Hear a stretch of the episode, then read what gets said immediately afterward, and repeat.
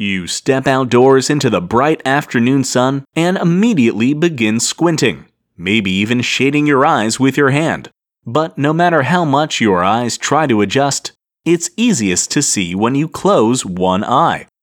But why does closing one eye improve your vision on a sunny day? Well, actually, it doesn't improve your vision, it just makes your vision less painful.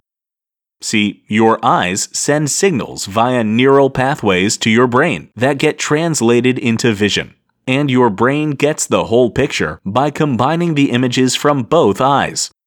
But these neural pathways can transmit pain as well, especially if they're suddenly inundated with bright light. By closing one eye, you're cutting the amount of light hitting your nerves in half, and your brain won't register as much pain, which is a good thing, except it isn't stopping the eye that's still open from being damaged by bright light.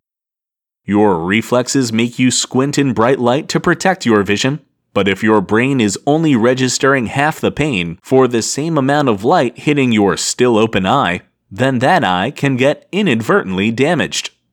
Your best bet for better vision in bright light are sunglasses, or better yet, just stay inside.